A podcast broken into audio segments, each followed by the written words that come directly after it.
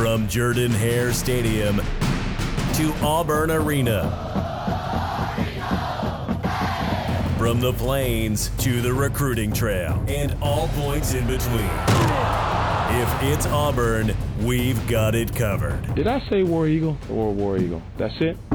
War Eagle. This is the Auburn Undercover Podcast with Brandon Marcello. Hey, everybody. You know me, it's Brandon. Uh, I'm joined today by J- Oh, James. People are going to either love him or hate him. James Crepea, everybody. He has a radio show, and he can lay claim to being the only person on the planet to cover Auburn football and Oregon football within the last couple of years.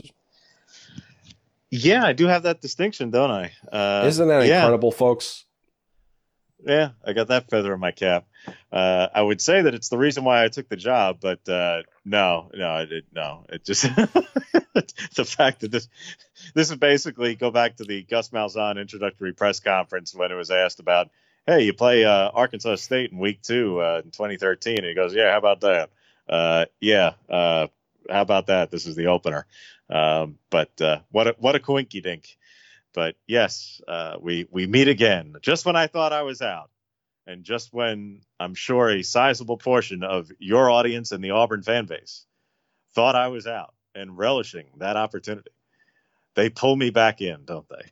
So yes, we will see. We will meet again in Arlington, Texas, in uh, what nine days now. So yeah, should be uh, should be a fun Yeah. one.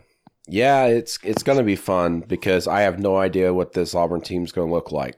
Um, besides maybe the defense a little bit. Um, the offense, no clue because Auburn's starting a true freshman in Bo Nix, very talented kid, obviously, but as talented as he is, I wonder about the game plan around him. Are they conservative with him? All that. Plus, how does he react? Anyway, but with this Oregon team, reason why we've got you on here is we want to talk a little bit about Oregon. Um, seems like every other day I'm hearing something about a receiver going down. The latest doesn't seem to be serious. Juwan Johnson, am I saying his name correctly? Mm-hmm.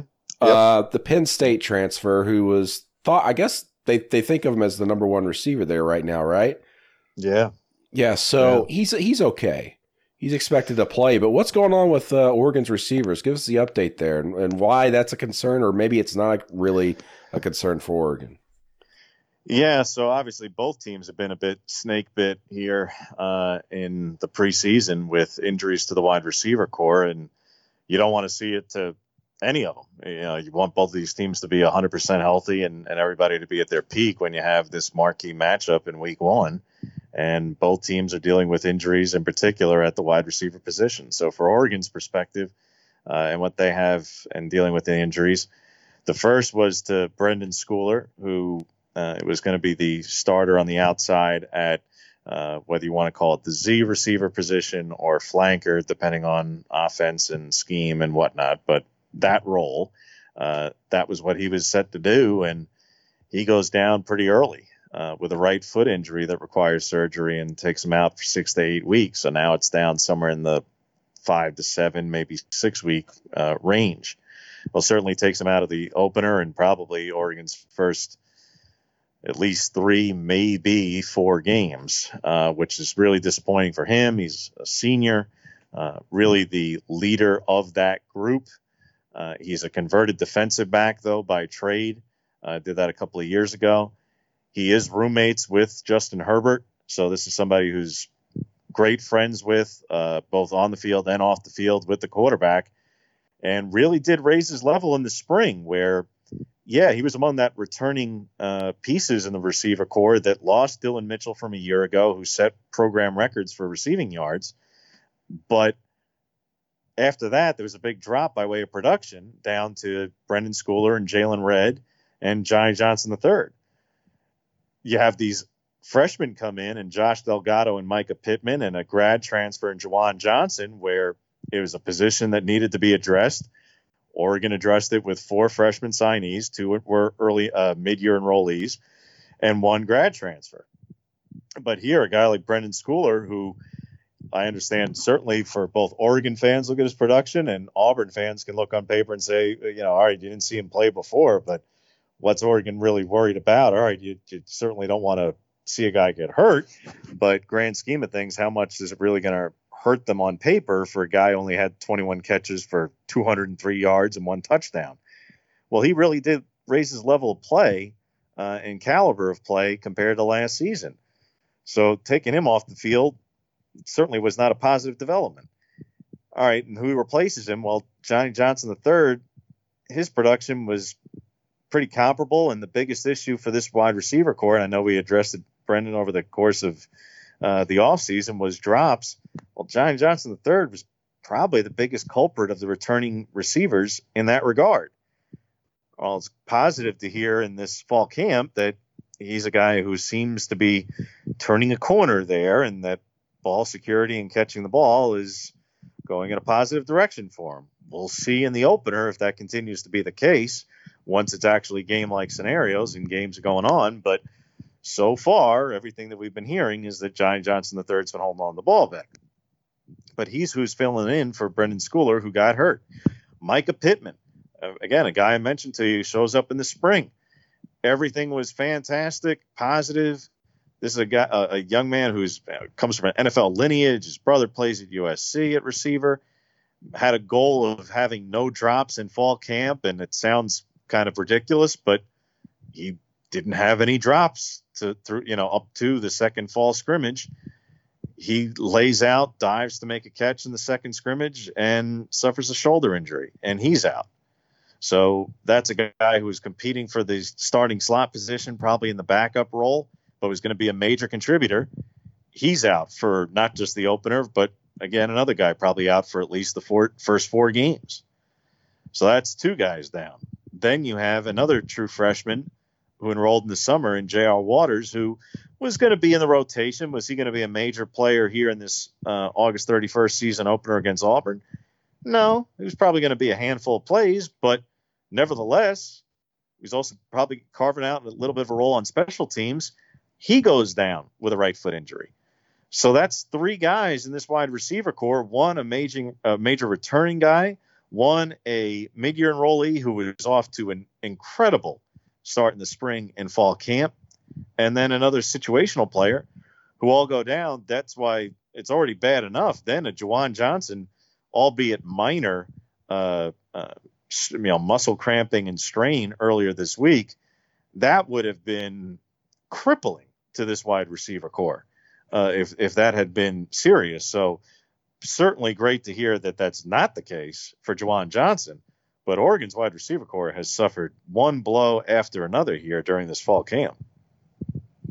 See, that's why I like having James on podcasts. One, he's very informative. Two, I don't have to talk very much because on one of my one of my past podcasts, I would just be like, I got nothing to talk about, so I'd have James come on and I just have him run the show for like 45 minutes to an hour.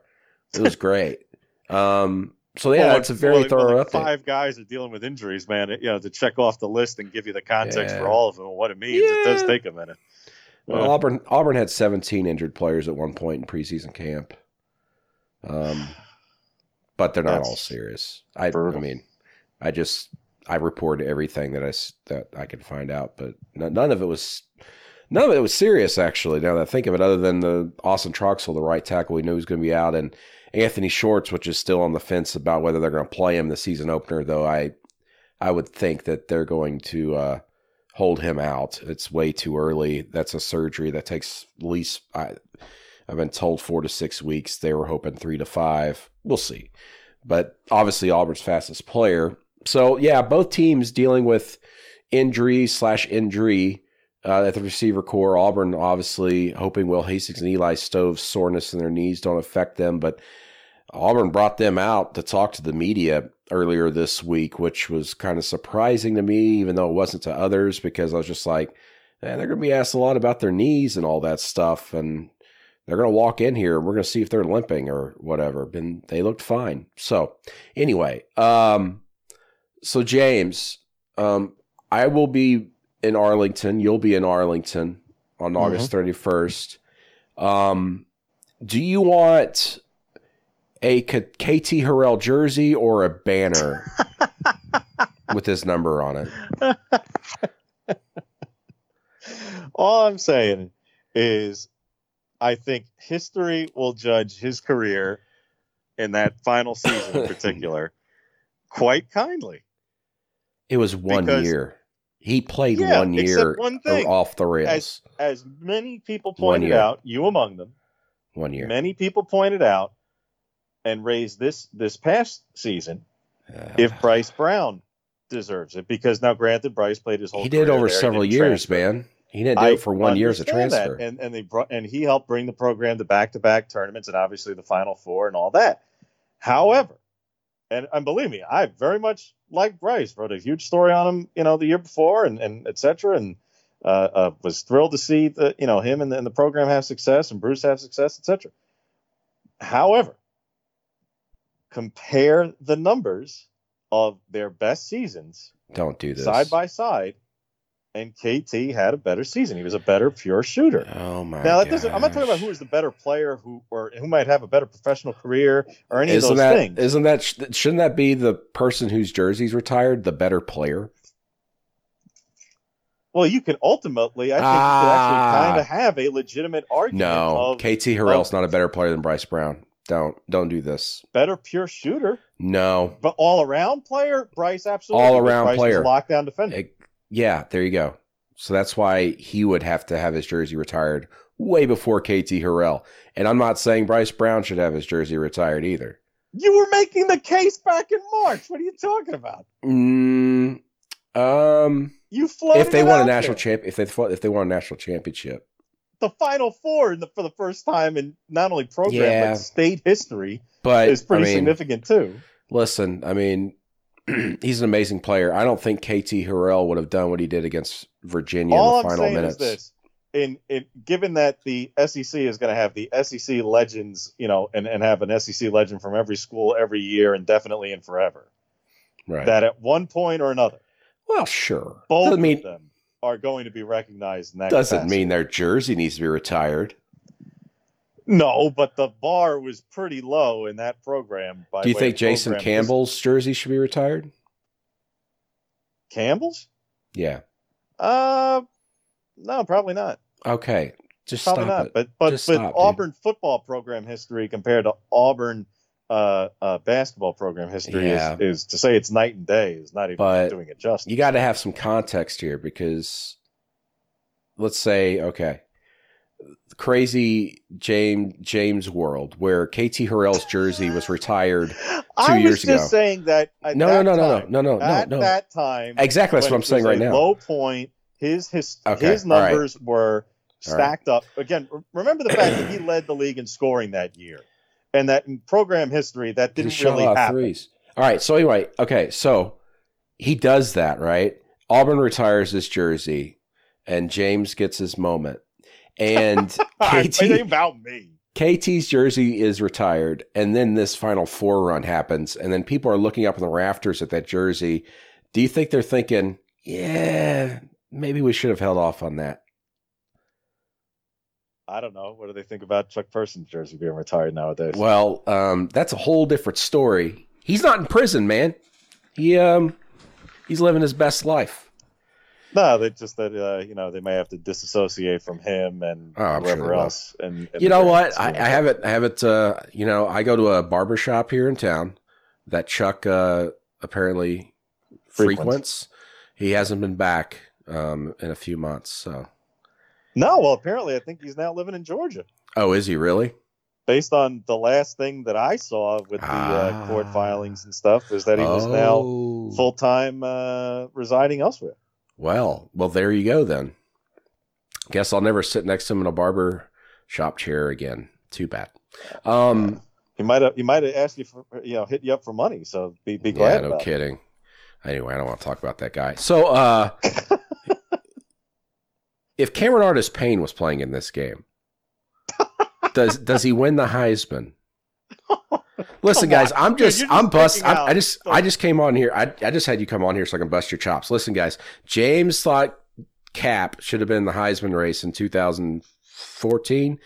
Um, Oh, and by the way, the year before, when I was the one waving the banner for Tre Mason, and and everybody Yeah, was giving me grief about that until you I don't think anybody was really giving you grief on that one though. Were they really? I don't remember that. Yeah, because everybody thought it should have been Nick. And I was Uh, Gus thought- Gus thought it- Gus thought it should have been Nick. Thing. Gus thought it should have been Nick heading into until mid the November. SEC championship game, and then Yeah. that's why Tre finished sixth because Well, yeah. he had Well, they started they started making the push. pace. Yeah, because Gus was like that night. Uh, we need to start pushing him for the Heisman. It's like, uh, buddy, votes are pretty much all in almost. I mean, come on. Right, right. Yeah. Um, Tre should have definitely finished higher than sixth that year. Yes, I think Auburn stumbled that year not pushing him earlier because I mean he was just he was unstoppable. those numbers were obscene. He was unstoppable, and then of course we didn't. I mean, it's like I don't know. It was weird. Still Why- the greatest single uh, uh, game rushing performance. Not, I'm not even just talking statistically. I'm just talking about overall performance. Whether you want to get into the statistics component of that or not, it was the most dominant rushing performance by a single player I've seen at any level. uh, in one game or for a season? For for uh, well, both. Uh, Really? that I that I saw. you know, Okay. personally. Yeah. I mean, obviously, yeah. I can't say I was alive to see uh, and, and watched and had vivid Herschel recollection Walker of you know, and Barry Sanders. Barry Sanders. but, you know, Yeah. Yeah. But, uh, Barry, Barry Sanders, I think, was on another level that a lot of people, I mean, some people talk about it, but honestly, I wasn't around then. But talk, I've, I, uh, Houston Nutt was on the staff there at Oklahoma State when he was uh, the running back. And uh, he just talked about how he was just beyond ridiculous. And of course, you Bo Jackson and then Herschel Walker. Um, I think the best Oh, running yeah. back I've ever seen in person, and you know, I'm I'm only 35. Best person I've seen in person, running back in person, is Darren McFadden, and he ran more like uh, Eric Dickerson, more of an upright runner, kind of lanky, tall, long stride, um, but powerful. And he finished as the runner-up in the Heisman race two years in a row. Um, it was, I mean, goodness, he he almost had Arkansas playing for a national championship. Um, that's how good he was. But uh, Tre Mason that year, I, I if here's the thing, James, you know this too. If they had played him as much as they did at the end of the season as they did at the start of the season, oh, in the first three weeks, yeah. imagine what he would have done, man. would have topped 2,000 yards. To do that in the SEC would have been. You top you top yeah. two thousand yards. the Heisman conversation would have been starting organically in October after Yeah. the A and M game. The And A and M game would have put it to an, a different national level. Yeah, Exactly. Um, the Arkansas performance that he had to have because of just how lopsided the time possession was early, Right. and then obviously the second half that they had to they had to run so much because how much Arkansas was trying to bleed the clock and all that that year, and um, and Tre scored I think it was four touchdowns in that game. Yeah, Um, yeah, it was. Yeah, it was nuts. Um, no, I mean, bottom line, he had he had an incredible year, and yeah, I was the one leading carrying that flag of saying, yeah, here's what this guy's doing in, in historical context, and it took even the program uh, until the SEC championship game to fully get behind Tre and give up uh, uh, does he Nick for does it. does he win the Heisman if if he rushed for two thousand yards? Like was very possible. I, think he I wins think it? There were some, I, I think there were some people who were so enamored with Jameis that year that Yeah. it wouldn't have mattered. Yeah, I I Even though that. nobody, he didn't throw against a single defensive back worth a damn in that league. Yeah. Uh, but you know, but again, but competition for some people, competition didn't matter, and again, that was still the last year of the BCS era. Yeah. So it was it was amusing where like relative competition uh, Yeah. now is all part of the conversation with the playoff, but Yeah. relative competition by way of individual awards or, yeah, or anything isn't that like funny that. how that works? yeah. Isn't that It's- funny? It is amusing how how that does shift uh, in just a matter of moments. Um, but again, I, I looked at it and just said Tre, what, and the reason why I was saying it at that time in regard to Tre was because of the competition and the historical perspective of the SEC's leading rusher at least making it to New York as a finalist. Granted, the years before when it was Yeah. Manziel or, or Newton, you had quarterbacks. I understood that. Yeah. but Tre was that guy. You had it with McFadden. You mentioned him. So then we get to 2014, and why I was saying it was Cap was because at that point it was whatever five out of the prior six years, or six out of seven, or whatever, six Yeah, out of eight Yeah. that the SEC's leading rusher had made it to New York, and Cap was in that conversation. But yes, you gave me grief about it because I wasn't saying that Cap deserved to win it. I was Yeah. just saying that based on the historical precedent, he deserved to be there. Well, I'll tell I'll tell you this. and if it weren't mean, for Melvin Gordon, he might Yeah. have very well gotten it, I, honestly. I don't know. L- listen, I after talking to some folks and getting to know people here at Auburn over the you know last six years, that 2014 offensive line for Auburn, as great as that one in 13 was, the one in 14 was better. Probably it was. because the 14 line. I'm trying to remember when Chad Slade left at right guard. Uh, because, well, wait, wasn't Kozan? Kozan was out in 14, wasn't he? Because he had the back injury, but he was there in 13, but not 14. If memory serves me correct. I, I think so. Yeah. Yeah, and then Anyway, I know um, Sean took over for Greg, but yeah, I know It was better. back. Yeah, they were a better. Yeah, They were a comparable. better. comparable. they were a better unit in 2014 than they were in 13. And I, I, I, I yeah, he, uh, Alex Kozan's out 2014 with a back injury. Um, after his all SEC, all freshman season. Um, I mean, JB Grimes has told me that multiple times. He said that that 14 offensive line was better in thir- than 13. And when I hear that, I take into consideration Cap's performance and why he did what he did. Plus, plus Nick Marshall, they were trying to make Nick, make Nick Marshall more into a passer, so that gave more opportunities for Cap. Um, and Sure. also having Nick back there helped Cap out a lot. Um, so Oh, I'm not saying that he was doing it alone. All I'm saying is that he Here's what I'm saying. If- and some if- people, as you know, well, no, some people always chalked it up to well because of the way Gus runs an offense, therefore the running back is Yeah, always sure. going to be at that level of success. And that's not true because one, we saw it in 15 that hey, credit to Peyton Barber for getting to that point, and two, you really saw it last season because if it was all about system and not about players at the end of the day, then Auburn's streak of thousand yard rushers wouldn't have been snapped. So sooner, you know, uh, obviously, Yeah. I know part of it was injuries. I understand that, yeah. but there was an offensive line in front of them, and those players, whether it was Tre Mason or Cap or Peyton Barber or on Johnson, those guys always managed to fall forwards. They had Well, that knack and that ability. Yeah, certainly. Well, and I'll say this: I I, I think Kerryon Johnson's a better back than Cameron Artis Payne. Agreed. Agreed. Um, um, and I think Auburn would have won the SEC title if uh, he wasn't injured going into the SEC championship game. Um, I he made that entire offense run, in my opinion, Yeah. a, lot, a lot like No, he's, trade he's not Trey banged did up late in the season. it, um, I mean, hell, you could even make the argument of just simply if he doesn't fumble, which I mean, it, it's not to make it about one play, but yeah, well, you know, It was because he was injured, man. Because he's hurt. He fumbles Yeah. part because he is injured. So he's in yes. so much pain. Yeah. Anyway, anyway, um, back to things that are happening today. Um, I just wanted to bust James's chops because of those two things: retiring KT Harrell's jersey and Cameron Artis Payne being in the Heisman Trophy conversation.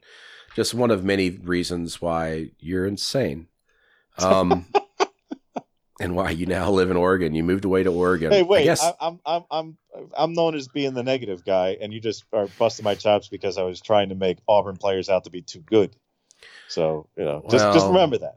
All I'm, not saying is- you're the. I'm not saying you're the negative guy. The fans say you're the negative guy. right. I'm just saying, just so just just so you know, What the fans wanna- don't understand is that James is just very thorough and, and very good at his job. So Yeah, yeah. when the when bad things happen, he goes after that. When good things happen, he really goes after it too. So that's Yeah. why you start hearing crazy ass stories like Cameron Artis Payne should be in the Heisman race and KT jersey should be retired. I I, I just uh I don't know, man. Okay, all right. So I'm just saying history will judge KT Harrell's stats favorably in by way of pre Bruce Pearl Auburn basketball history.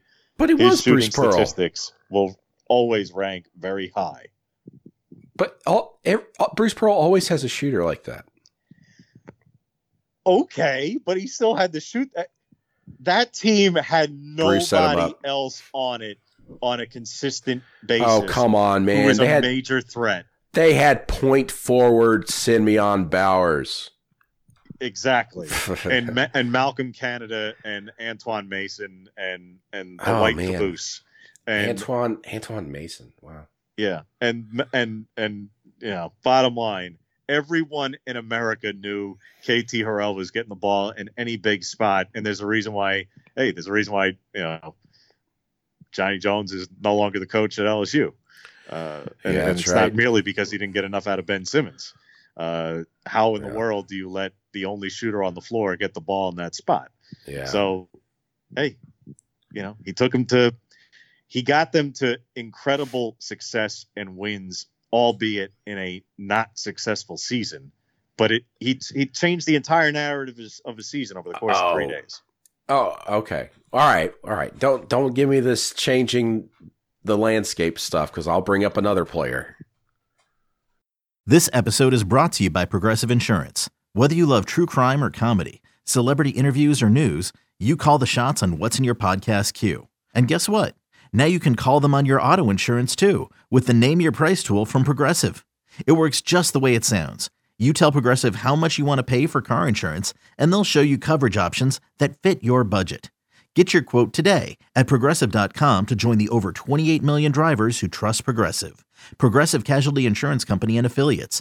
Price and coverage match limited by state law. Introducing the two way V4, where groundbreaking fuel cell technology meets fresh foam cushioning for the ultimate performance. With Fuel Cell, each step feels explosive, delivering unparalleled energy return. Paired with fresh foam, experience maximum comfort throughout the game. Its lightweight textile upper offers support and breathability without sacrificing agility. Whether you're hitting the clutch shot or locking down the opposition, the two way V4 gives you the tools to play at a high level. Learn more and purchase the two way for yourself at newbalance.com. Remember how Austin Wiley being cleared was going to change Oh, the entire well, landscape of the hey, SEC, James? Yeah, well, yeah. I'm not knocking the kid, but what is I mean, what's he done? He's averaging like Well, four points. And he's been so- injured. Yeah, there's there's other. Yeah, I was gonna say there are other factors that come into that too. But I don't know if he fits in the system either. I, I here's the one thing that you can still say though about Austin by way of let, I'll put aside everything because again that'll go down a rabbit hole.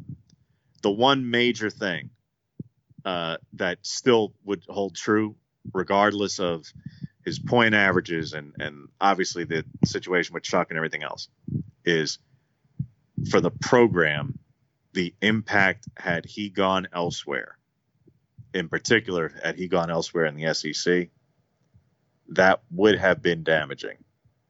Yeah, but what if he went elsewhere in the SEC and still was doing what he's doing now, which was battling injury and averaging four points or whatever? That part you can great. You have a greater means of contextualizing from a recruiting Well, that's what that's, perspective or that's what I'm here for, man. As a as a journalist, I'm here to contextualize. I, I put everything Yeah. in context. That yeah, that part Okay. for context is easier to get over. I mean, you can't say like, oh, well, Having- somewhere having- else and had the I know, issues with yeah. you know Chuck. having Chuck having said that, idiot. Having yeah, well, he's more than an idiot. Having Yes. said that about Austin and a Wiley, reprehensible human. Yeah, yeah, I, I, yes. Uh, having said that about Austin Wiley, uh, I think he's gonna have a pretty good year this year if he's healthy finally, which he he has been. Um, anyway, but um, might. look, Um, you know how close we were to an uh, Oregon Auburn Final Four last year. yeah, well, and and both teams pushed Virginia, and obviously, I still say the wrong team. Obviously, the wrong team won that game. The wrong team won the national championship. duh. Not, it doesn't take anything away from what Virginia ultimately ended up doing in the sense that hey, they still had to win the game, but the wrong team won the game uh, Yep. against Auburn. That said, Oregon pushed them very deep, and if Louis King doesn't decide to try to single-handedly take over a game when he's got a bad bad hand Yeah. and bad foot, yeah, uh, Oregon might have pulled it off. well, I say all that as context of saying Bruce wanted to play Dana, and Dana, according to Bruce, didn't want to go for it. This goes back a couple of years, so there could have been a non-conference series last season and this season, or the prior two seasons, uh, but they couldn't be arranged. Now I understand why ultimately Dana Altman didn't want to go for that because he wasn't sure if Auburn was going to be any good until they were good. Yeah. Um, so would have been lovely if had they been able to pull it off this year, but there was I don't think there was any way. But that would have been really compelling this past year if it was Austin against uh, a Bol Bol when he was healthy, yeah. and it would have been really compelling this year if it even happens in postseason play potentially for these two programs because Oregon's got a 6'11 kid who is reclassifying coming in, and N'Faly Dante. And if Austin Wiley ends up having a good year, if these teams were to manage to meet in the NCAA tournament, which is not exactly outside the realm of possibility, uh, that would be awfully fun because you could have Austin Wiley against a big guy. And let's face it, the way the game's played nowadays, you just don't have a whole lot of really talented big men no. uh, on the court for you know uh, going heads up against each other in the college level. You don't see that very often yeah. nowadays. And, and Auburn just added uh, Babatunde Akinbalo. I think that's how you say his name. Oh, he finally made it. Yeah, he finally, Finally made made it. it He's here. He's on campus. Yeah, it actually. I think this is the very first time Bruce Pearl's ever had a full roster with 13 players, scholarship players. That might, uh, yeah, that might be. I think it's the first time. Can you believe that? Uh, I'm trying to remember those for that for that first massive roster ro- ro- roster Yeah. turnover year Yeah. because they had so many guys. I think they've always been a, the they've either been one or two short like every year because of that. Because they've Yeah. had guys leaving and then they try to add a guy and then they're like, well, we still have room for another guy, but it has to be the right guy, and then they don't add him. Um, and then they give you know walk-ons a scholarship or whatever. Um, Oh yeah, like yeah. they've done the last couple of years. But um, now Auburn's just sitting around waiting for a notice of allegations. So them and uh, several others. yeah, uh, you know, look, and as we know, the uh, compliance and everything at Auburn during the process was certainly working uh, in concert with and in communication with various other entities, including the NCAA. right. That's what they hope works in their favor. Whereas uh, other institutions are Yeah, yeah. far less cooperative.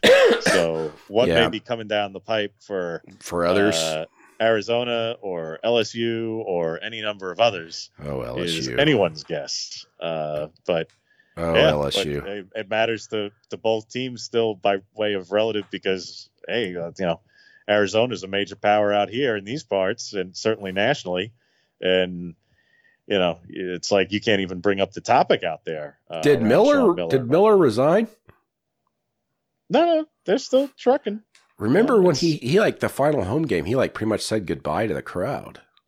Uh, yeah. Hey, they're they're still acting pretty uh So pretty weird. defiant by way of things nationally. So it's Yeah. uh it's a weird deal, man. Man, um, the way that institute, but institution to institution, school to school, the way in which everybody is going about handling these various issues is as varying as there as it gets. I mean, like I say, Auburn, you know, at least I understand they they've been criticized for certain things. I get it, but Yeah, what I don't get about you know. some of that stuff, the criticism stuff, it's like, okay, so Auburn tried to do the right thing after the fact when they found out these things, but maybe they did did it too right. right. That's kind of what's. Yeah. so they should be punished for that for punishing themselves. I don't understand that line of thinking. Um, Yeah.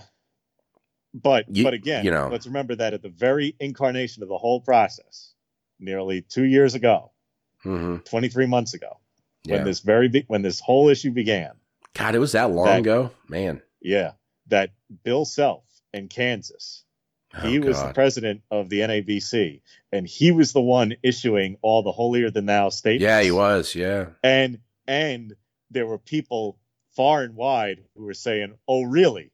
and you had people in the national college basketball media landscape whose names I will not, you know, I'm not going to throw under the bus, but if you knew it at the time, you know who I'm talking about, who were saying, oh, well, here's Bill Self saying these things and not criticizing Bill Self, taking his word at face value oh, and gosh. acting like he was the guy who was going to hold everybody as if he was holier than thou. was and lo going he was going to change the culture, man. Yeah. Yeah, But the only the only people in the men's college basketball game who are both successful and actually might be able to stand on their merits like that and take Mark that Few. position Mark Few and Jay Wright. Jay Wright, That's really? about it. That's I don't know. I don't know it. much about Jay Wright, but that's interesting. Yeah, yeah. there are not too many others who can actually cast those kind of stones and and and actually carry the weight behind it. But so far, yeah, because ultimately it's not like Villanova's been loaded with a whole bunch of one and dones. That's Um, yeah, that's, that's- true. Yeah, It's just not the way that they go about things. So, not to say that everything they've ever done has been upstanding, but I'm telling you, by way of reputation and how they're perceived inside the basketball community, yes, that yeah, Mark Few and Jay Wright are um, seemingly above reproach by the way that they hold and conduct their programs. Yeah, I, So, I guess that's why Jay Wright does shampoo commercials. Yeah. Yeah. Hey, He's just a squeaky clean guy. Exactly. And then Yeah. you get well, then you get the conversations though of oh well, uh, uh, hey, uh, Dan, uh, this this coach yells too much at his players, so I uh, that's that's not good. I, I don't I don't want to see that. So the youth coaches, um, we we have to now apologize Yeah, for the impact there because oh We're, uh, well that everybody's going to emulate that and i go well wait a minute you know if that's the case jay wright's won a couple of national championships uh did, did, did, did, suddenly everybody start wearing suits on on basketball courts that i miss yeah. i mean We'll, yeah we're in, we're in I a don't know. different. I just like I like old school guys like Tom Izzo. What can I say? well, we're in a, um, we're in a different day and time, and everything's criticized. Everything. Yes. No kidding. Um, so uh, what's it like covering Mario Cristobal? Because I what I find interesting about him is he comes from the quote unquote Nick Saban tree, and seemingly everybody who comes from the Saban tree or is coached under him and becomes a head coach ends up adopting his media practices, his secrecy, um, you know, limiting contact with players and assistant coaches. Yet Mario Cristobal is uh, pretty open. So tell me, after watching all their scrimmages, how this team wins a single game this season. well, we haven't had that level of access. We haven't. So, um, the the scrimmage access, no, that that has not been part of the equation. But uh, the the reason why Cristobal is a little bit of an exception to the uh, Saban rule, as you point out, is that I would say that he's um, he's not exactly part of the Saban tree. He is, but he isn't. In that, obviously, he was a uh, longtime assistant coach and even head coach prior to working for Nick Saban. So Mario had kind of his own deal and own path before any of that. So he refined a lot of it and obviously garnered the uh, reputation for being a renowned recruiter while being at Alabama and certainly not just recruiter, but incredible offensive line position coach by the talent that he was not only bringing in, but then developing and churning out at the NFL level uh, by way of offensive linemen. But he already did have the FIU experience and uh, and working elsewhere in, like I say, in college football, whether it be at Miami or Rutgers or or what have you. Um, Mario had that before working for Saban, so he did have all of that background. Yes, he did obviously then take a lot of what the Alabama uh, blueprint is, but I think what he took from Nick was more about uh, when people talk about program, and I think people in our role probably see it more because we are around the institution on the day to day. But it's all of the finer workings and just exactly how far the tentacles of a football operation reach and what the uh, means of support roles are within a staff uh, and within an entire operation. That's what defines a program. Whereas there are football teams and there are football programs. And ultimately, the difference is not only the level of success, but when you have sustained success, the further those tentacles start to reach of what a program can be. Uh, I think that's what Mario took from his time at Alabama was seeing what a high level and successful and sustained success can look like under Saban compared to what he was seeing while he worked at uh, Miami. Certainly, when he played at Miami, there was a lot of success there.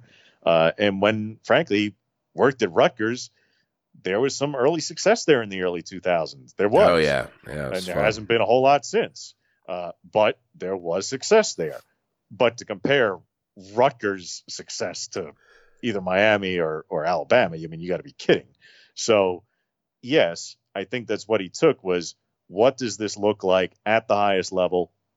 What is uh, obviously the Saban process and, and all those things? But what does that look like at every level of a system and infrastructure?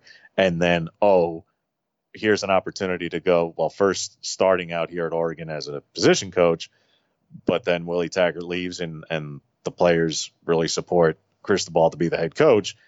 It's the opportunity to uh, put that infrastructure in and potentially be uh, the banner program for a Power Five conference.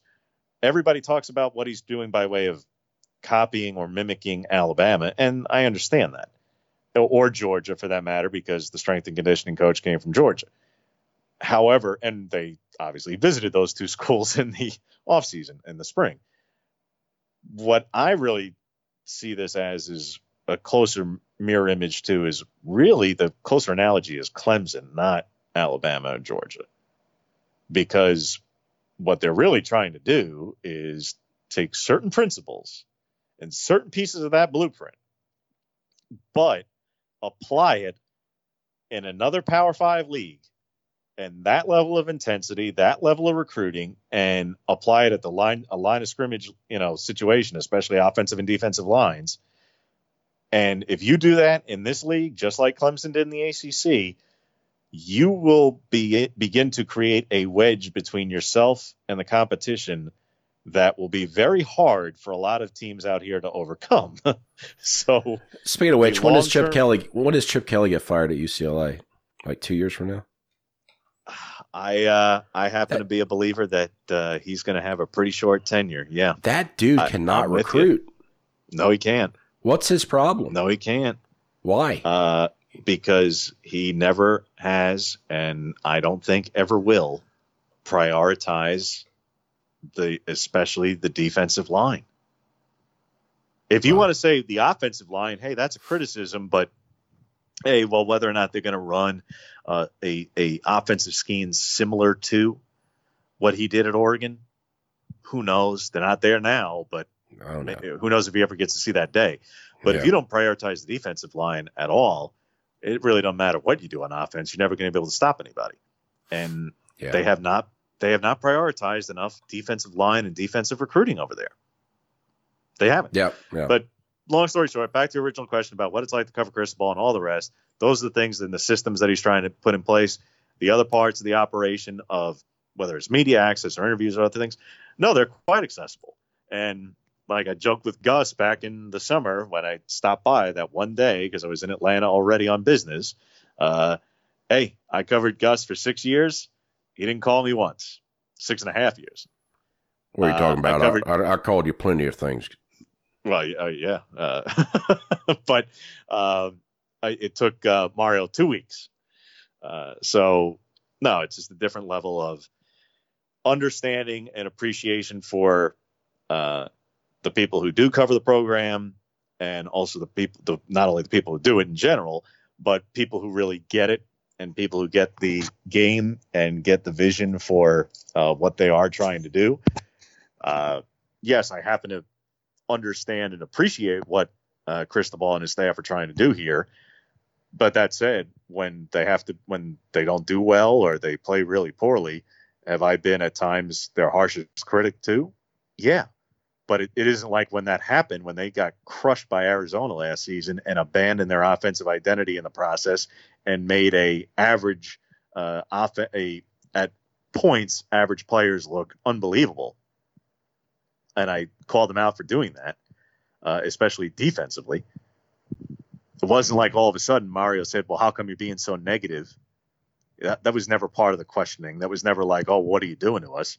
I, he was basically nodding his head in agreement with anything that I was saying. I was going like, "I'm sorry, you guys were supposed to be this run first, uh, you know, run to set up the pass offense, even though you have Justin Herbert. Why at Arizona did you decide to throw that out the window? And on P and 10, you're passing 75 plus percent of the time. What what happened? You know, I thought this was a run first team with a you know thousand yard rusher and 800 yard rusher. What happened here? And he's basically nodding his head, going you know, and clenching his teeth, probably second guessing the entire game plan all week in his head. As opposed to if I did that down there, as we all know, the reaction was, well, I don't know why you want to be negative all the time. All right, I, you know, it's a different approach to things. So, you know, not to say we've never disagreed with each other. Uh, we we have, and we've certainly had our moments. But yeah, Chris the Ball has been uh, accessible and approachable, uh, which has been uh, a nice change uh, for me, for sure. So that's that's been uh, that's been good. So tell me why this game's not going to be seven to freaking six. I can't, man. Oh, It really? Well, what? dude. I honestly, I, I'm telling you right now, Don't do this. I don't think this is going to be terribly high scoring. Oh I boy. don't. I don't. I don't. All right. Well, I'll say this. Well, I'll say this. Gus Malzahn at Auburn in his openers against Power Five teams averages twenty two points. That's a very good and appropriate stat to apply to this. For one, And he's got a true freshman quarterback. that's number two. And against the defensive coordinator who he's coming from Boise State, but he had uh, unbelievable numbers there at, at times. Uh, I understand in the Mountain West, but uh, some very good numbers there, and he hasn't faced this guy before. But above all, I put it more on the other side of the coin. As Auburn fans w- well know, uh, it's not as though there have been a whole ton of opponents out there who have been lighting up the scoreboard on the Kevin Steele defense during his time at Auburn. So, as talented and high flying as this Oregon offense might look at times, both last season and probably in the season to come, against certain opponents, I'm not sure that Justin Herbert, CJ Verdell Incorporated is going to be able to go out there and light up the scoreboard and put up some crooked numbers. It just is not something that a lot of teams have done. So I very much respect the Auburn defense and the best defensive line in the country. And uh, and I say, look, to score, there have only been, I believe it's five teams during Kevin's tenure as defensive coordinator who have scored over 30 points against Yeah. Auburn. Yeah. And Alabama did it twice Right. and the others were Baker Mayfield and Mhm. Oklahoma in a bowl game, UCF in a bowl game, and I feel like uh, oh yeah, Tennessee was the other that hit 30 on the nose. I think those are the five. with with like three turnovers, one of which was a touchdown. right. So, So, not really. I- exactly. So ultimately, unless you're Alabama in the Iron Bowl, which one of which was a, a second half eruption of points this past year, where they decided, oh wait a minute, getting those corners turned around and thrown over their heads might be the way to go about this. Uh, okay, but unless you're Alabama and the level of talent of them, or you're Baker Mayfield, or your UCF with everything to play for, Auburn with nothing to play for, uh, and several players sick, injured, or whatever. And not making excuses, just pointing out those were those were the teams who put up over 30 points against Kevin Steele defense at Auburn. Okay. So with that by way of context, do I think that even with perhaps the most physically talented quarterback in college football, perhaps he's certainly in the conversation, uh, and a albeit somewhat injury depleted receiving corps, and really talented running back, and maybe the best offensive line in the sport, maybe it's in the conversation All right, hold on a that second. they're going to go out there and put up 30 plus points. I don't think so because I think the Auburn defense is that good. you think Oregon has the best offensive line in the country? they're in the conversation. All right, all right. I'm not saying that they definitely do, man. I know that George is really talented. I know Oklahoma uh, Oklahoma is really talented. I think Yeah. it's Notre Dame who also has a really good unit. But Oregon's in the conversation, man. Okay. And Pro Football Focus has two of those guys on their preseason first team All American list, uh, and another one an honorable mention. Lemieux is widely considered. Shane Lemieux is widely considered one of the best guards. Throckmorton's a, board- are probably going to be a first round Yeah. pick, and Sewell probably will be when he's draft eligible. There aren't too many lines out there Well- that have three bona fide first well, or listen, second round picks on them. to me, this whole game just comes down to just one matchup or one, one unit against one unit. It's Oregon's offensive line against Auburn's defensive line. Whoever wins that wins the game. That it's that simple. It's, it's the marquee Auburn- matchup of the game, but I don't know if No, it's the no, no. matchup. That's the that's the entire game right there. If Auburn is getting to Justin Herbert and stopping the run game, Auburn wins. If Oregon is able to have success and run the ball against Auburn, they're going to win because It- Justin it Herbert will be able to throw very the ball. well could be that simple. It- very I think it. I think it telling you it's is. I think it is. I think it's that simple. And again, it's the mark. It, it's the marquee matchup of the game. There's no question because just the sheer scope of talent. There's not too often outside of uh, uh, playoff games where you really get the opportunity to see. Let's face it, the number one returning defensive tackle in the country go up against the number one returning offensive guard in the country. You All right. So tell. just So yeah. Yeah. So tell me this. All right. You know, most of everybody has Oregon rated higher in the polls. You know, whatever whatever that means. Right. Vegas, offshore books, all favor Auburn. Obviously, you want to get money moving. Mhm. Why? Why do you think Auburn's a favorite in this game? two things uh, I I think overridingly. One, uh, just in general, the SEC uh, and and gambling action probably historically on Auburn and SEC teams relative to gambling action on Oregon and Pac-12 teams. Yeah, but wouldn't you think when those lines open, it'd be more tilted toward Oregon, so people with that mindset about the SEC would start throwing money at Auburn, not well, the see, other way the around? funny the funny thing is though is that um, well, the I, I've seen one place that listed that the opening line was like six or six and a half. yeah, and that obviously it's come all the way down. So if it I- I- I looked at- at that somewhere, I look. which I looked at some lines today, James.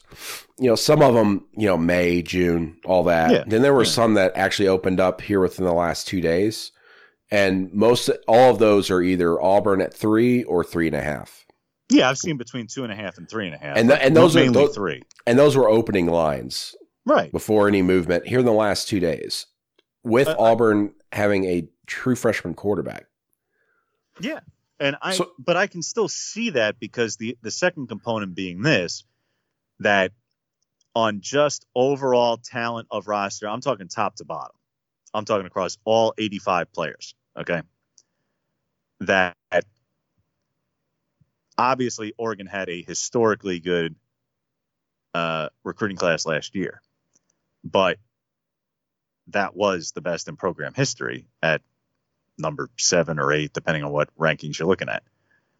Well, Auburn over the prior four or five years probably averaged probably about nationally speaking, recruiting wise, what, 9, 10, 11, somewhere in that ballpark.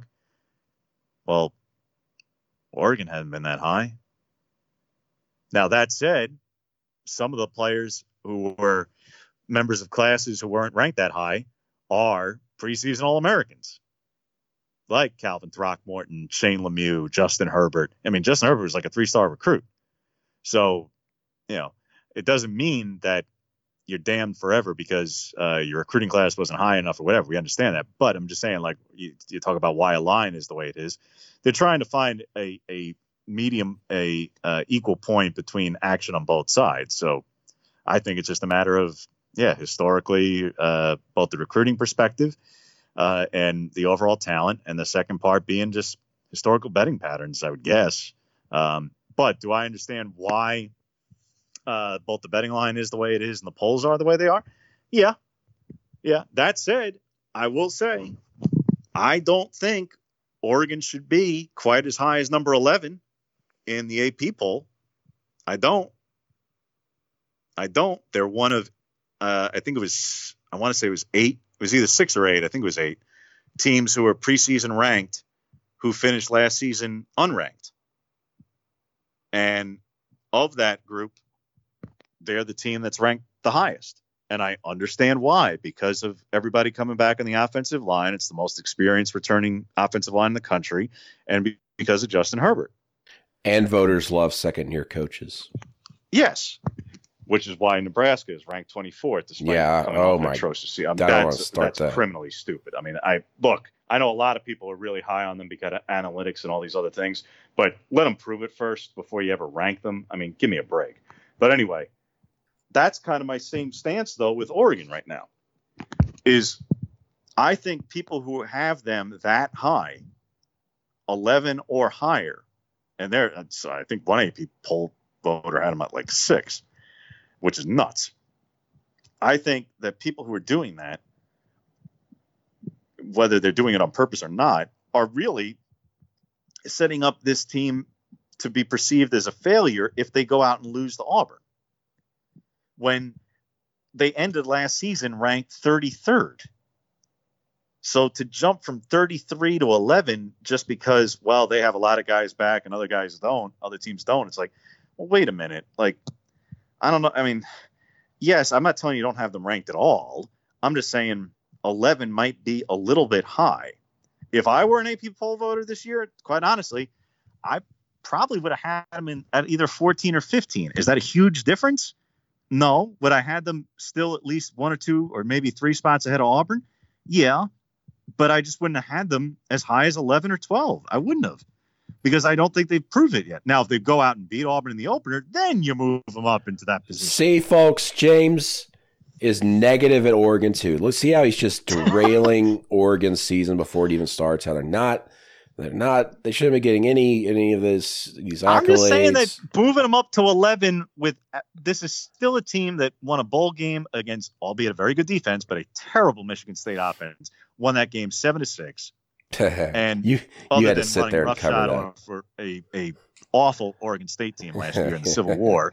There Uh, were some, you know, their low points last year were really tough, man. Like, yeah, they went nine and four. There was a lot of progress. It was a step forward. All those things. That was the Pac-12. positive side. Pac-12, The downside was some of those losses were Pac-12, holy smokes. Pac-12. Auburn beat were tough. Washington last year. That yeah, And- Auburn beat them and Oregon beat them, and then Washington goes to the Rose Bowl and also Yeah. takes one on the chin. Yeah, So you can't. The Pac-12 cannot count on Washington to provide a uh, win Well- and fat and feather in the cap at any level. well, yeah, that's. But I'm just saying, it's Pac-12, man. You're not in football country anymore, James. No, but the lone program out here that does have an SEC-like fan base and uh, audience and appetite is the Oregon Ducks, which is why I'm here. It's not USC. Uh, not entirely, because man, LA's a weird town, man. Well, I know that, but I'm just talking about as a fan base because they're not all in California. No, but that's like, it, it's just.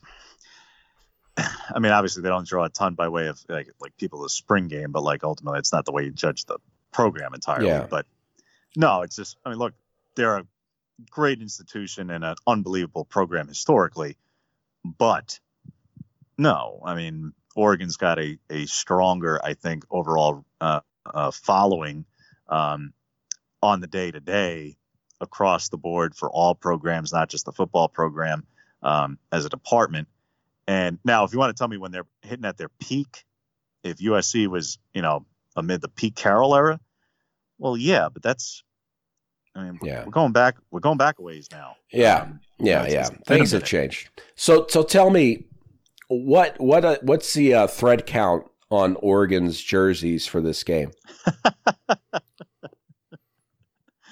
Uh man, uh, yeah, there's there's some things you're just not going to get me to. Yeah, I, I they they do have uh, uh, numerous uniform combinations as always. Do fan? Hey, And- here's the thing. I, I want to know this. Do fans get mad when people criticize them having so many jerseys?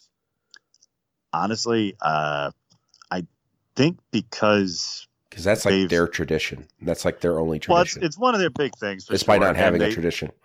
they they really do. Um, I, I will say this: uh, they've probably limited their um, just sheer volume of uniform combinations. yeah, there's only like what fifty eight combinations this year. well, they say that they they've designated uh, five.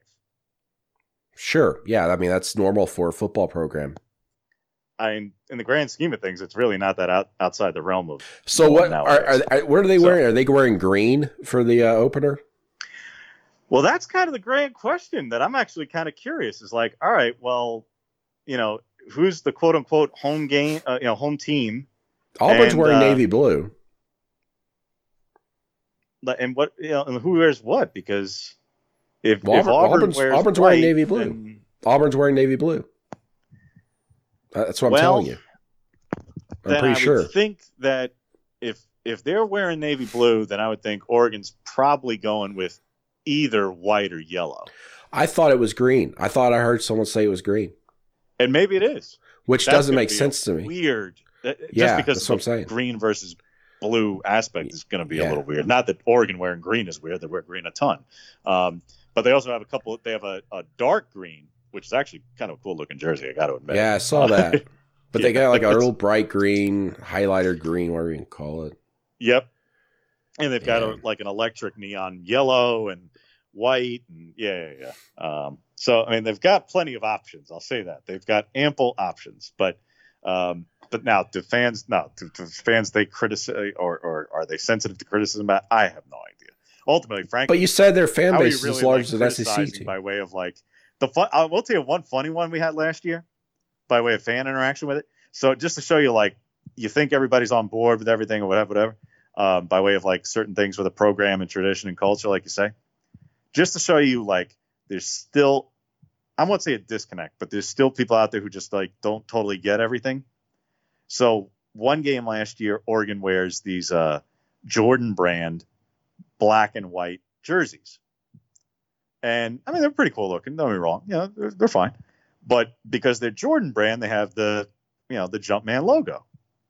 And the cheerleaders have their separate deal and they've got the Jumpman stuff all over it. And that's when the duck came into the, came into Autzen um, in the uh, MJ jersey and everything and, and jumped off the board dunking. It was quite amusing. Anyway, Wait, hold on a second. Wait, are you talking about the mascot duck or an actual like duck, like No, yeah, live mascot duck, like the Aflac duck? yeah, Oh, okay, no, no, no, the mascot duck. it'd been so much better if it was like the Aflac duck wearing a Michael Jordan jersey. Oh, but it was, no, it was amusing as hell that the Oregon Duck comes in on top of the like you know the uh, uh, push-up board to "I Believe I Can Fly," wearing an MJ jersey, and you know people are walking him out, carrying him on this board at, out of the end zone, uh, and it's you know slow, you know, like slow motion, and then he decides he jumps like ten feet down to jam a basketball into like a mini you know Fisher Price basketball hoop.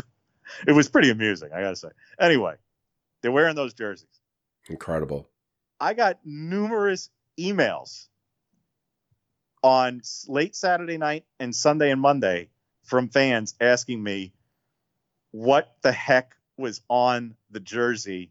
They couldn't make out the logo. They didn't understand why a man was running on the jersey. oh, and I said- no. It's it's not a man running. It's it's um uh, the kids call it uh jump man. It's um it's uh, Michael uh, Michael Jordan. Um, like Mario, Super Mario, Jumpman. it's going, but yeah, th- now granted, like I had a few fans. I'm not going to act like it was a ton of people, but there were a handful of people who sent me emails going like, "What in the heck was that on the jersey?" And I go, "It's uh, forget it. It's the Oregon O with a X for like Oregon multiplied by Jordan, and that's what the Yeah. guys. Anyway, don't worry. Yeah. Okay. All right. So prediction time. Uh, first, I gotta ask you: Angel Aubie versus Jumpman Oregon Duck. Man, they are two very amusing mascots. Okay, they are two very amusing mascots. I will give the edge to the Duck because because for two reasons. Number one, the Duck is not sensitive to Lee Corso wearing his head like Aubie is. Why? How could you wear Aubie's head? You'd have to cut his head off. Obviously, he's a Duh. living being, uh, as we all know. Uh, and two, because the Duck comes onto the field at Autzen on the back of a motorcycle. Oh gosh. now, if he go. actually rode the motorcycle himself, Oh, he's not Right. driving it? Oh, what a pansy. kinda He's riding he's riding it. shotgun. it's well, yeah, because it's kind of hard to control a clutch when you have giant webbed feet, Brandon. They're not webbed. Uh, I've I've seen them I've seen the uniform. All I'm saying is, is if He's you got had, toes. If you He- had giant feet like that, it would not be very easy to control. Well, motorcycle make a clutch. custom make a custom chopper for him, man. You're on the West Coast. Do I- something. yeah. Yes. By the way, Um, look what kind of duck does not have wings? well, he has wings, but he's riding. No, he didn't have wings. hell- Where's his wings? Have you Where's seen the wings? Wings. Yeah, he. Well, for one, he uses the wings when he when the duck's shooting basketballs. By the way, he makes long term, uh, long distance three pointers in uh, basketball games. It's Does he good. have wings? I've never seen this thing with wings. I've seen arms. I don't see wings. Yeah, I, I, I think it's closer to arm. No. It's Yeah. not wings. That duck does not have wings. That is a flightless bird. No, I think a penguin is a flightless bird. No, But that duck is a flightless bird, and so are penguins. So here's what I'm getting at. Auburn has All a I'm tiger with I wings. the edge to the duck because he rides on a motorcycle, and uh, Corso can wear his head. well, But Aubie's Aubie is a good mascot. It is it is a very good mascot. But he also has wings. He's a tiger with wings. Uh, he also dressed up in the uh, Troy uniform once, and looked how Yeah. that turned out. Yeah. Well. Yeah. Yeah. Um, That, okay. It was a so, rough day uh, down in Baton Rouge. Is all I'm saying. Yeah, it was. So tell me, oh goodness gracious, yeah. Oh yeah, I forgot about that. Yeah, that's Yes. right. He dressed up as a Troy mascot at LSU the week after getting beat by Troy. Auburn's holding a big lead, and then they get get beat. Yep. Yeah, I forgot about that. Wow. Wow. Anyway, See, that's why you had me um, on, man. yeah, I guess so. Go down yeah. memory lane of bizarre, remember. yeah. Bizarre world memories. stuff. okay, so the game. Who's Hmm. winning, man? Who's winning? Give me a winner. I, I've literally not even made any predictions anywhere yet. Uh, in part because I just wanted to see exactly what the final injury toll for both teams ended up being. Because this I have to save a- this as an exclusive for my radio show. No, it's just no, it's just been a depressing fall camp for both teams, and they've Holy crap! major players wow, go down. depressing. Depressing. It's depressing by way of the injuries. Like you would hope that you know Wow. guys would make it through health. All the major players would get through healthy. Auburn's um, side, they've only had one major injury, and he's going to be back soonish. So Right, but he's a pretty major player. And look, I Oh, hope certainly. Anthony Schwartz is on the field in Dallas. What can I say? But like you know, but if he's not, yeah, he might he might miss one game, two games, Right. maybe three. you know, so if he does, that's obviously really unfortunate for Auburn and unfortunate in general, just because you hope to see the great player get the play. Is all I'm saying. Um, and obviously, Oregon, as we talked about earlier, has gone through numerous injuries at the receiver position. Where you're going like, good grief, like yeah, what's the final uh, toll here? Is all I'm saying. So assuming that both teams at this point suffer no more injuries of any kind and everybody gets through accordingly, uh, I've I really have I've had it pretty close to like what that 20 uh 2016 Clemson score was, man. I think it's going to be some kind of wacky Really? number like a uh 17-14 or 20 to 13, 20 to 16 kind of game. Man, Um, I really do.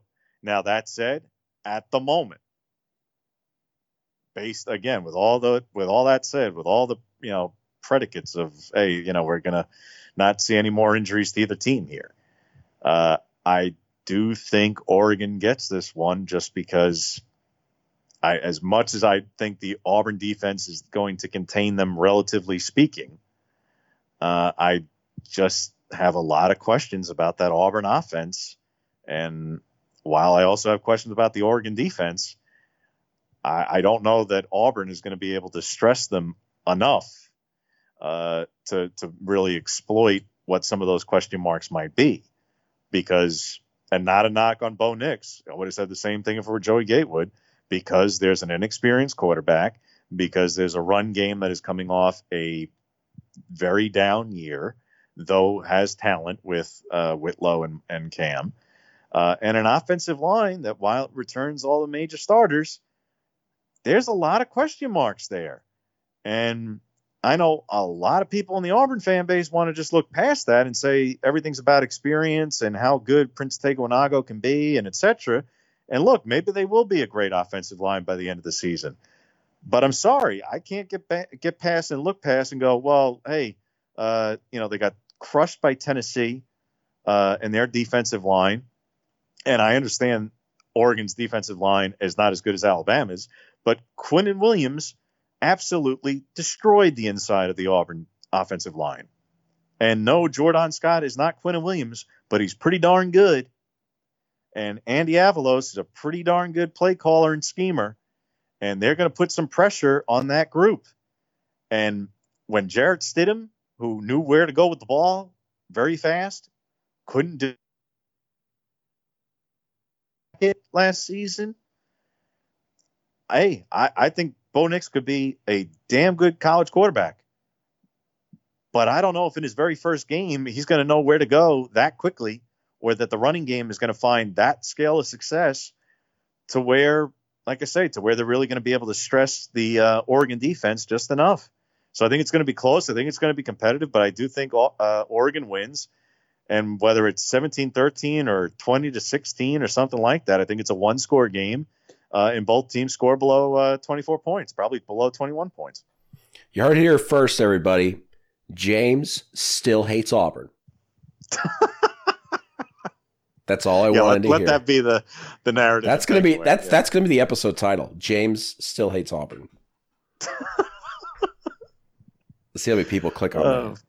Yeah, yeah, have at it. Go go crazy. Uh, yeah, I'll, I'll get revenge on you uh, at some point here this week when I have you on uh, the radio show.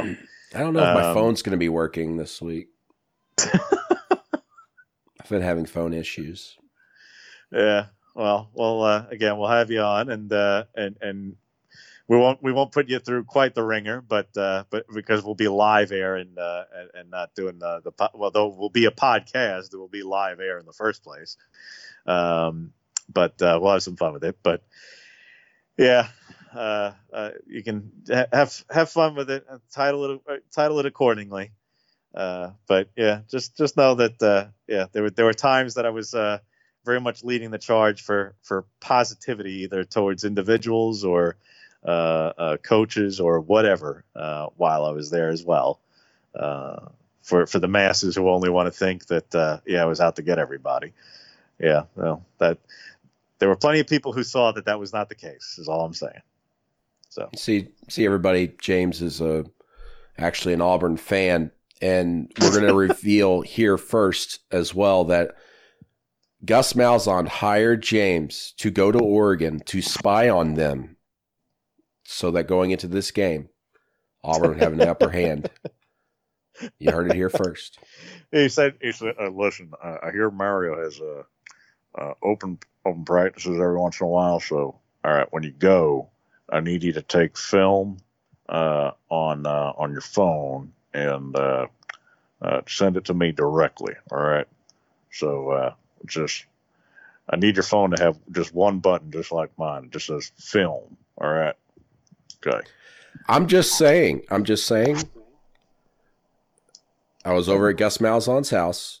James called me, and Gus Malzahn picked up the phone instead of me. and I, and I wasn't expecting it at first. So when it picks up, I'm not thinking it's him because why would I? Uh, so when it's just like hello, whatever, I'm just going like, "Hey, what's up, man?" And I'm like, wait, that didn't sound like Brandon. And then he continues the conversation. And yes. Uh, now, that said, I've also, by the way, I have asked and followed up in that request for Gus to come on the show before the game. that ain't happening. No kidding. No kidding. Because at this point, Uh. I made the request going back a ways because I said if we get too close to the game, it's going to be Robo Coach, and the answer is going to be no. So I was trying to have him on before camp ended because I knew after that point there was no way. But he would have knows, really, you know. he would have really had a grand old time on your show. Hey, you know, it wouldn't. Have, what, what What do you think? It would be like press conference style. I mean, who knows? You know, You could really grill him. It'd be great. no, it wouldn't. I. It wouldn't. That would not have been. Have you paid your property taxes? Oh, stop! Uh, it would have been. Uh, I, no, I would have gone back to the fact that uh, one, I would have asked him if Michael Dyer I was, will or will. What? Man, what? Come on, if Michael Dyer, if how many times he watched the Michael Dyer play, and if uh, Ah. he was definitive, if he how confident he is that he was not down. Hey, He to the wasn't. listeners in this area, man, that's a huge deal. I'm not saying that I think that's the he case. He wasn't down though. It's pretty clear he went down. I'm not saying what I feel and believe is the case, Brandon. I have to have a listening audience in the. Eugene Springfield area who feels Uh. a certain way. so All right. um, that's all. But uh, that and uh, and remember, hey, look, his his head coaching career uh, while starting at Arkansas State, first game was against Oregon, and they got walloped. Yes, they did. And the game being in Dallas, so you have his head coaching career started against this opponent. Don't bring it up on the opener. podcast. Don't do it. His uh, uh, his high point in his coaching career and coaching life, uh, albeit as an offensive coordinator at the time, came against this opponent. Uh-huh. And Dallas, being the site of the game, is where he was born and raised. He was born in Irving, Texas. The game's in Arlington, which is right there. Right. I want to do that story, James, but guess what? No one's going to get to do that story. Maybe someone will. I don't know, but I don't think it's going to be me. Nope. I think uh, certainly this would be the one time uh, uh, on the calendar and, and real reason to where there would have been any opportunity to do it. So instead, what's going to happen is on Tuesday so unless press George conference. Schroeder's been working on it, you know, Yeah. you know, in the background for the last three weeks, and we're both going to get hit over the head with it yeah. uh, in sometime in the next uh, you know week. Well, so instead, what's going to happen is Tuesday, I'm going to have to ask in front of everybody, and everybody's going to do a story, and it's going to suck. Well, He's not yeah. what- I'm going to say, but what's the response? Like, oh, what's, what's the significance of, of Dallas to you? Uh, yeah, where from. it. Well, he's so entrenched and has so many memories about the Cowboys and Landry and all that stuff. I mean, today on I'm recording this on Thursday. Thursday night on Tiger Talk, he he called it Texas Stadium instead of Right. he didn't even call it Cowboy Stadium or AT and T Stadium. He said Texas Stadium. So he's still got that in his head those, those days. So um, I'm sure it's a dream. It's a dream come true for him to get a coach at, at the home of the Cowboys, man. I mean, and as we've said in the past, if he ever got an At NFL job, point- that would be the job he would covet like crazy if he were at to be interested in in life, the NFL. that was the at at one point it may now be still, but at one point in life, it absolutely was the dream job for him. Yeah, sure, absolutely. Yeah, he's he has said that. Um, so yeah, no, there's no question that that's be a great story. significant. Be a great story, but instead I'm gonna have a one source story on it, and it's going to publish Tuesday afternoon or Wednesday, and no one's going to read it. So, I love, Well, I love the lack of access. We don't get to tell like great being, uh, stories anymore. Punch full of confidence there. Uh, well, hey, you know, then Listen, my uh, confidence is shot, dude. Having had, you've known me for how long? You, you know, you know, I, uh, I've been punched in the stomach so much that uh, I'm just a broken redwood in the forest that no one has seen fall or cares about or has even seen on the ground. I'm just there, dead, lying on the ground. Once great, but no one looked. no one saw me. at my prime, and no one saw me at my fall. feel like this is uh, part of a, a depressing uh, poetry session at a coffee shop. I should be snapping my fingers and uh, I was gonna say, isn't that like just outside your doorway in Eugene? yeah, I, yeah. I was gonna say I could definitely Next to uh, the just dispensary? down the road and uh, and find that kind of establishment. Uh, yeah, I'm sure you could. Yes, Probably get you an edible too. that is a thing out here. Indeed, it is. Yeah, yeah. Uh, it is quite the. Uh, that's quite the cultural adjustment uh, to where uh, just going down, uh, you know, just driving down the street or walking down the street, and all of a sudden you go like, "What kind of? Oh, all right. Well, that's that's what that looks like. Okay, Yep. all right. Well, all right, folks. Well, James has a really cush gig. Um, all right, James. So tell people how they can follow you, everything you do, you you write for. Do your do your plugs. All right. So yeah, on Twitter, as always, you can follow me at James Crepea, C R E P E A.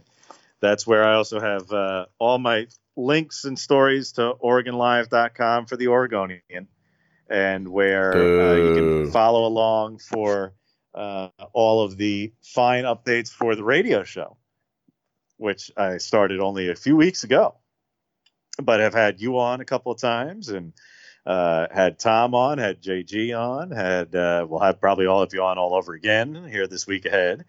Um, had a bunch of national guys. Had Dennis Dodd on the other day.